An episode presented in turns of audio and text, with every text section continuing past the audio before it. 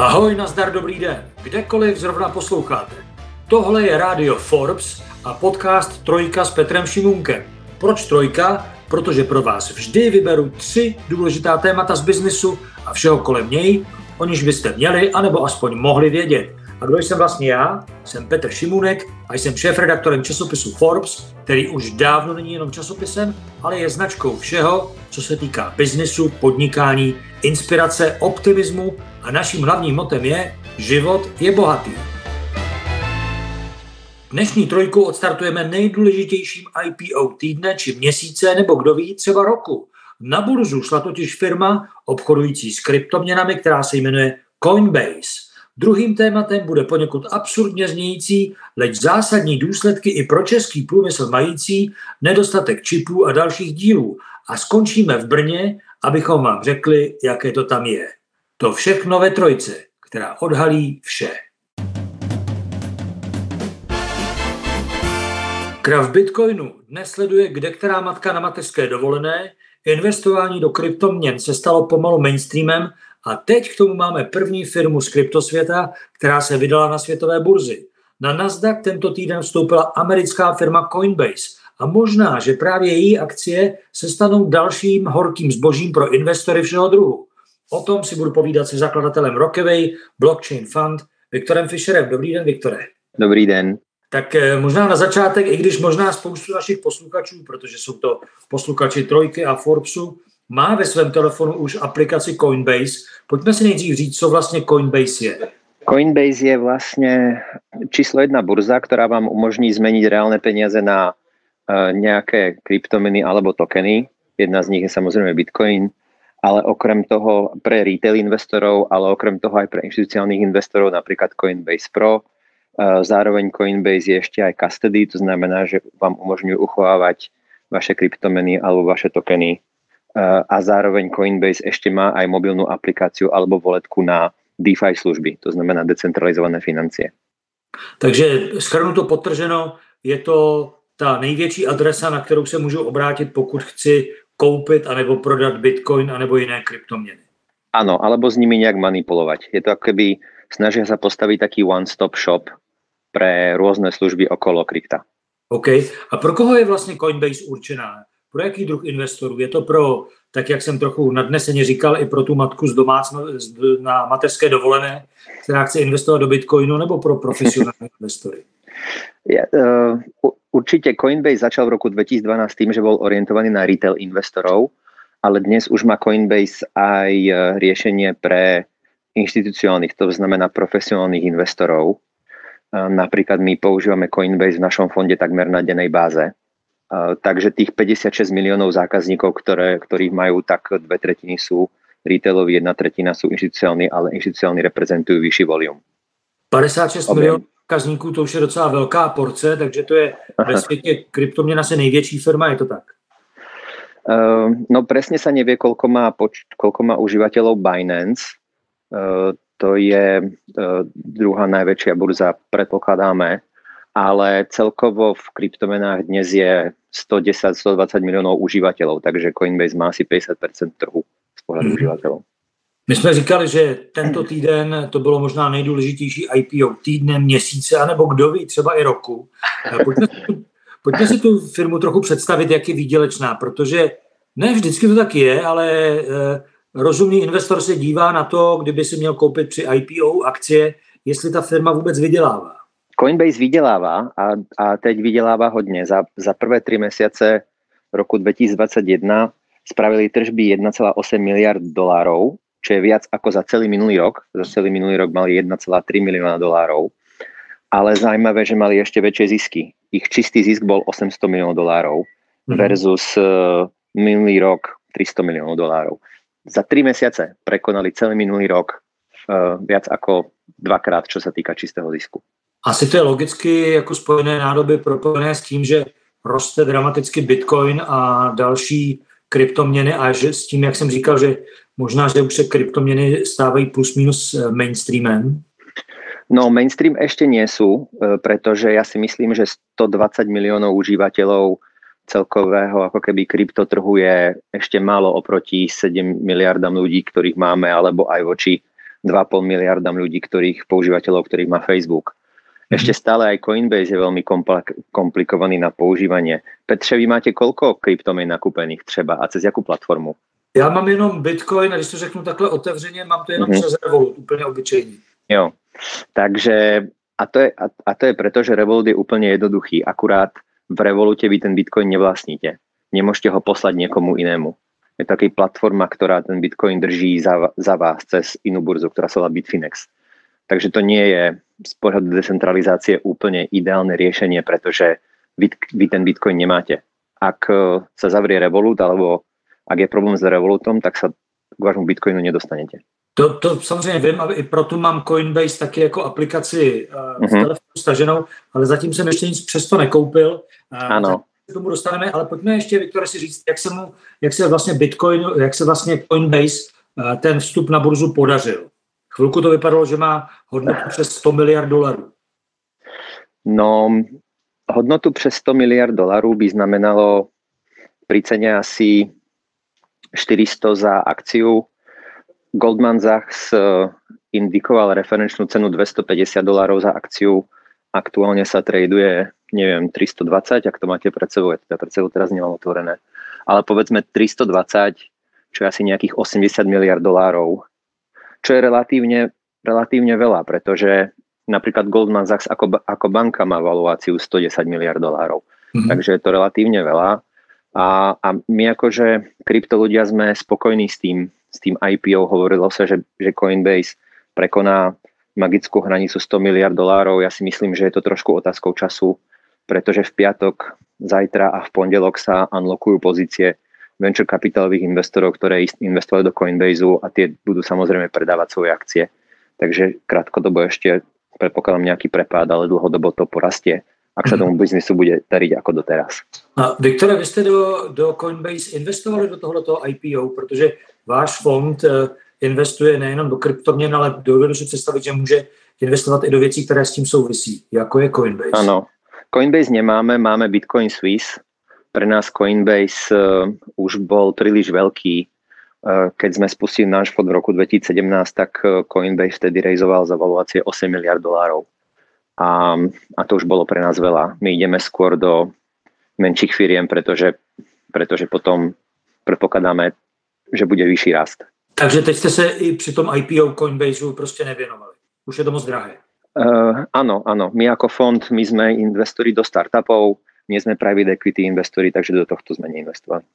Tak pojďme se zastavit u vašeho fondu. Kdybych uh-huh. do něj chtěl investovat, jak se vlastně do něj investuje a kolik musím mít minimálně, abych do něj mohl investovat?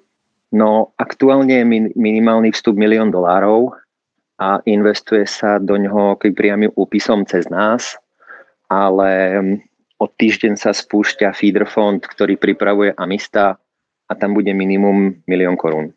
E, milion dolarů nebo milion korun, přepočítejte si svoje peníze v peněžence, jestli na to máte nebo ne.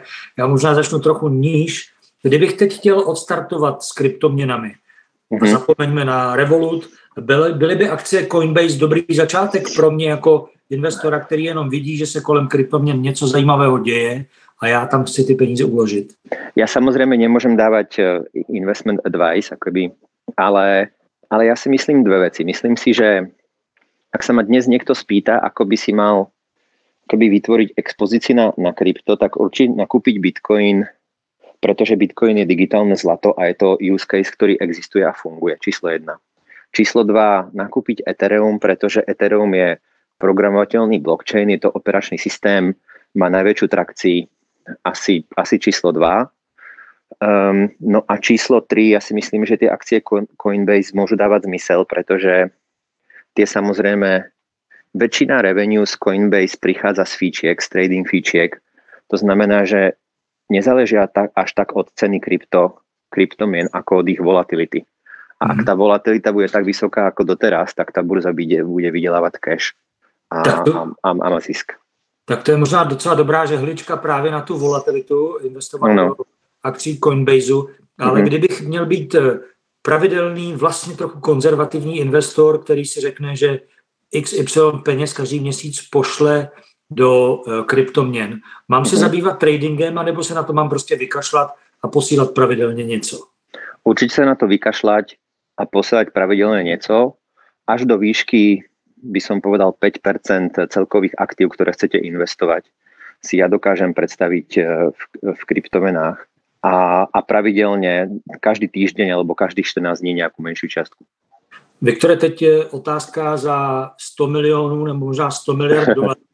Kam se může Bitcoin vyšplhat? Dnes ho máme přes 62 tisíc dolarů za jeden Bitcoin.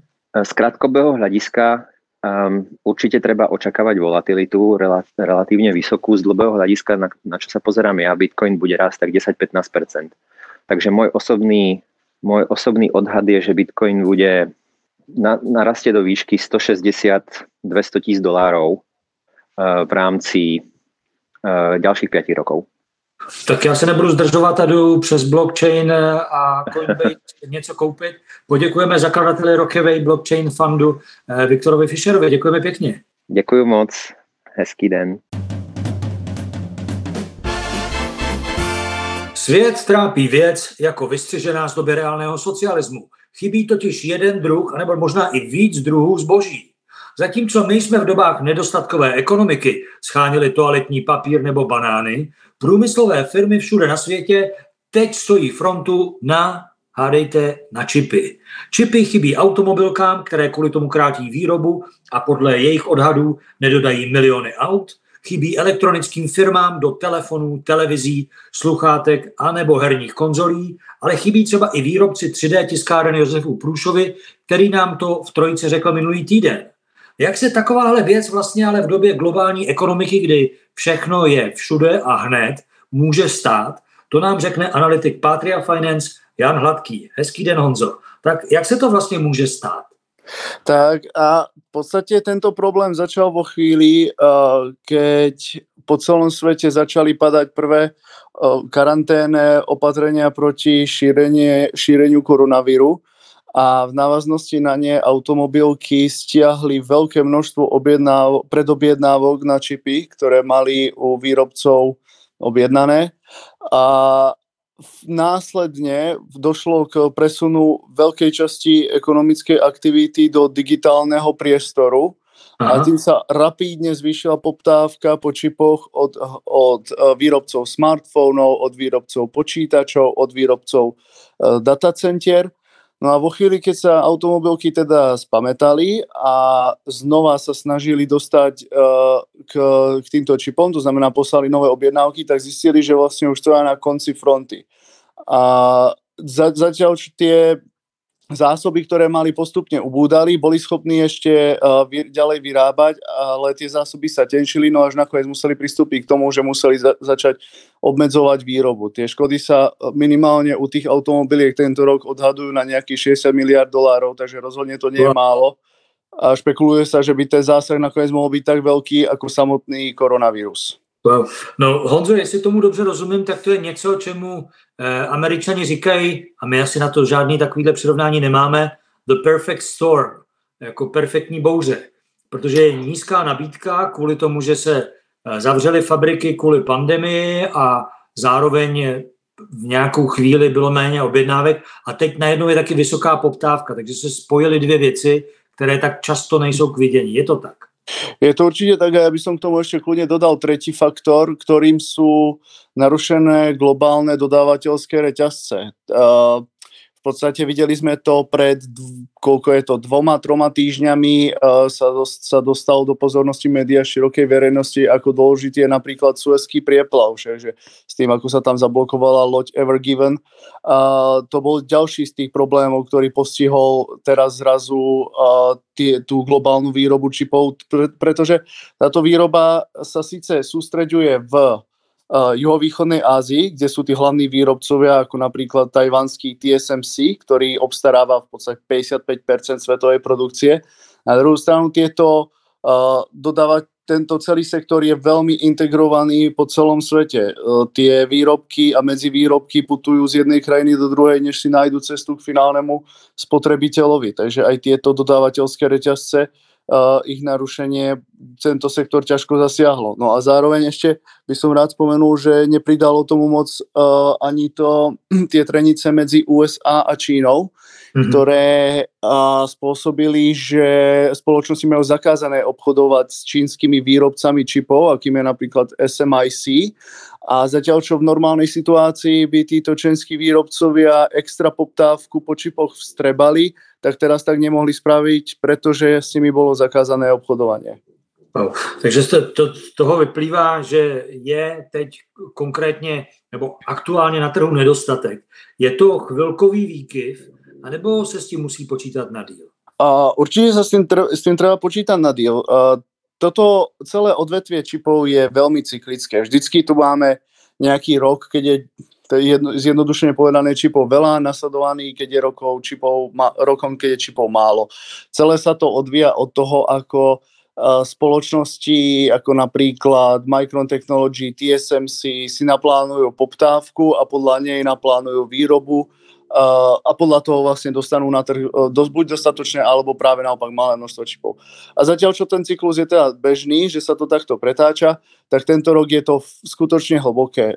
Je to teda vidieť aj tým, že na tom, že je nedostatok toho základného spotrebiteľského tovaru, ktorým by som nazval telefóny. Videli sme, že iPhony boli odložené, spustenie minulý rok, boli, teraz nedávno Samsung odložil spustenie svojho flagship telefónu s, týmto, s, tým, s tým, ako, aký hlboký nedostatok tam je a ako dlho ešte bude trvať, než nabehnú dodatočné výrobné kapacity, si myslím, že je potreba počítať, že do konca roka minimálne tento stav potrvá a podľa prognóz, podľa posledných prognóz, ktoré vydal uh, chajvanský výrobce TSMC, sa ten nedostatok preleje až do roku 2022. Na druhú stranu samotný, samotný TSMC vravel, že čo sa týka automobilových výrobcov, tak u nich by sa situácia mala srovnať už v tom budúcom kvartále.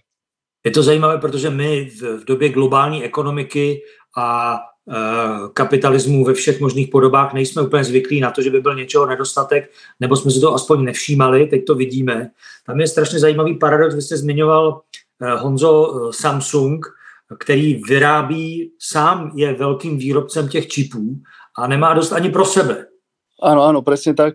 Ten, ta, ta, nabídko, ta, ta poptávková strana, která se tam prostě zišla tento rok, zaskočila úplně všetkých tie, ako som vral, ten prechod do tej, do tej digitálnej sféry, tele, smartfóny a počítače sú zodpovedné za 70% celosvetovej poptávky po čipech. Takže ak tam dojde k prudkému rastu, a teraz sme videli, že sa to spojilo s ďalšou kryptobublinou alebo kryptomániou, a spojilo sa to s tým, že Volkswagen a Eh, General Motors oznamovali veľké eh, investície do výroby elektromobilov. Elektromobily majú v sebe o mnoho viac elektroniky než tie uh, spalo, než bežné spalovacie motor, alebo automobily so spalovacími motormi. Takže skutočne ten výkyv je tak veľký, že ani Samsung nebol schopný si riadne obstarať vlastnú, vlastnú potrebu, ktorú bude mať pre výrobu, pre výrobu telefónov.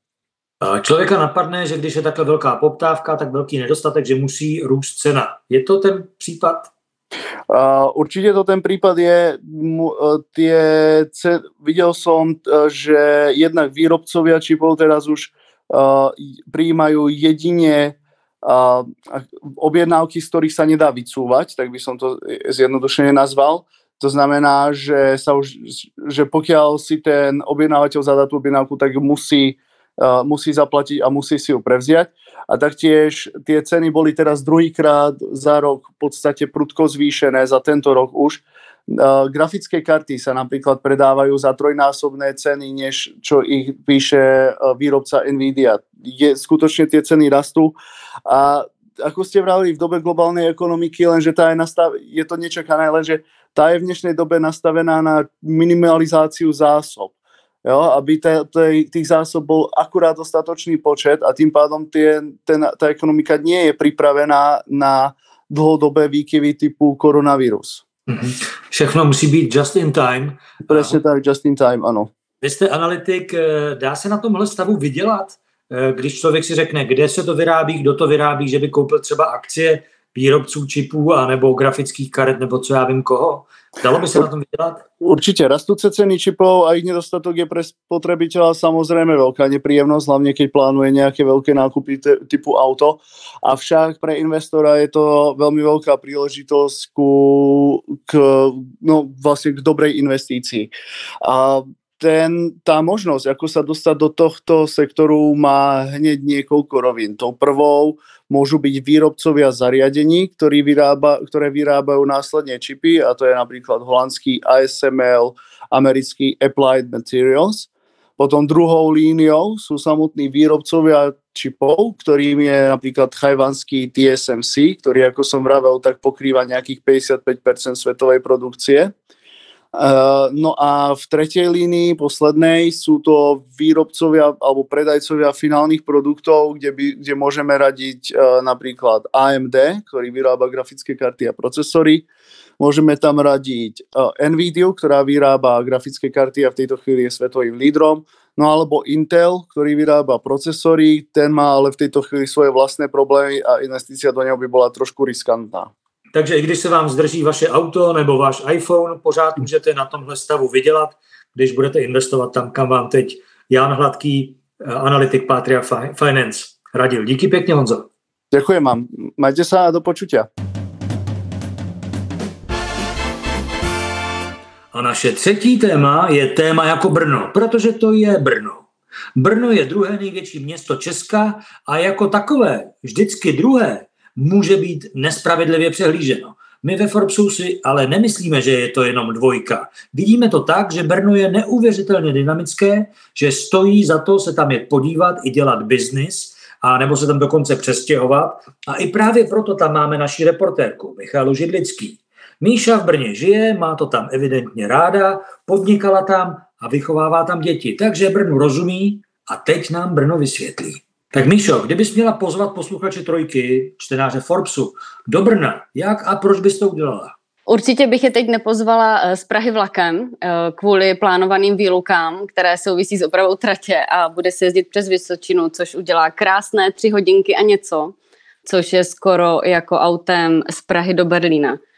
Takže hmm. jakoukoliv jinou cestou a v Brně je vítám. Máme se tady krásně, Brno je plné schopných lidí a jejich skvělých brandů, kterým se daří i za hranicí regionu. Máme tady skvělé restaurace a bary, což ví od roku 2016 i v New York Times, ale i schopné startupisty a celou vlastně technologickou základnu a infrastrukturu. Eh, New York Times, to je zajímavé. Co psali o Brně v New York Times, Míšo? Doporučovali Brno jako jedno z 52 států, kam se vydat uh, na drink do baru. No států. Brno ještě snad není stát, ale místo. Hmm, pravda, pravda, pravda, ale už se blížíme. Dobře, ale my ve Forbesu víme, že Brno stojí za to, aby tam člověk jel. Co se teď zajímavého v Brně děje? Co se týče um, jako celkového biznisu, tak všichni jsou unavení a makají, aby přežili. To je stejné jako v Praze? Jako všude. Očekávají rozvolnění. Uh, velmi se ale daří startupům, které se prodávají. Jsou tady výjimečné exity v krátkém časovém horizontu, kdy se prodal Webnote, Flumoon a Netcall za stovky mm-hmm. milionů, což je netradiční situace a dokládá, že zájem zahraničních investorů a firm vlastně o startupy, které tady vznikly, je. Souvisí to, znamená to, že Brno je skvělá líheň startupů, že to souvisí s tím, že jsou tam univerzity a že z toho se rekrutují ty ty startupy, které potom mají takhle uh, dobré prodeje? Mm, je to přesně tak. Uh, navíc všechny prošly Jihomoravským inovačním centrem, které se tady zasazuje o tu technologickou infrastrukturu a dva z nich dokonce vyšly z univerzitního prostředí. A což, což vlastně dokazuje i, i to, že trh firm, které podnikají v technologii a inovacích, nebyly vlastně pandemí ovlivněny. Možná spíš právě naopak. Tady vzniká mm. větší prostor pro ty nové nápady a myšlenky, kterých si všimli ty západní investoři. My jenom řekneme, že se o Brně bavíme taky mimo jiné proto, že, protože Míša Židlický je naše reportérka v Brně a má taky svůj eh, vlastní blog, nebo jak tomu říct, který se jmenuje eh, Brno Talk.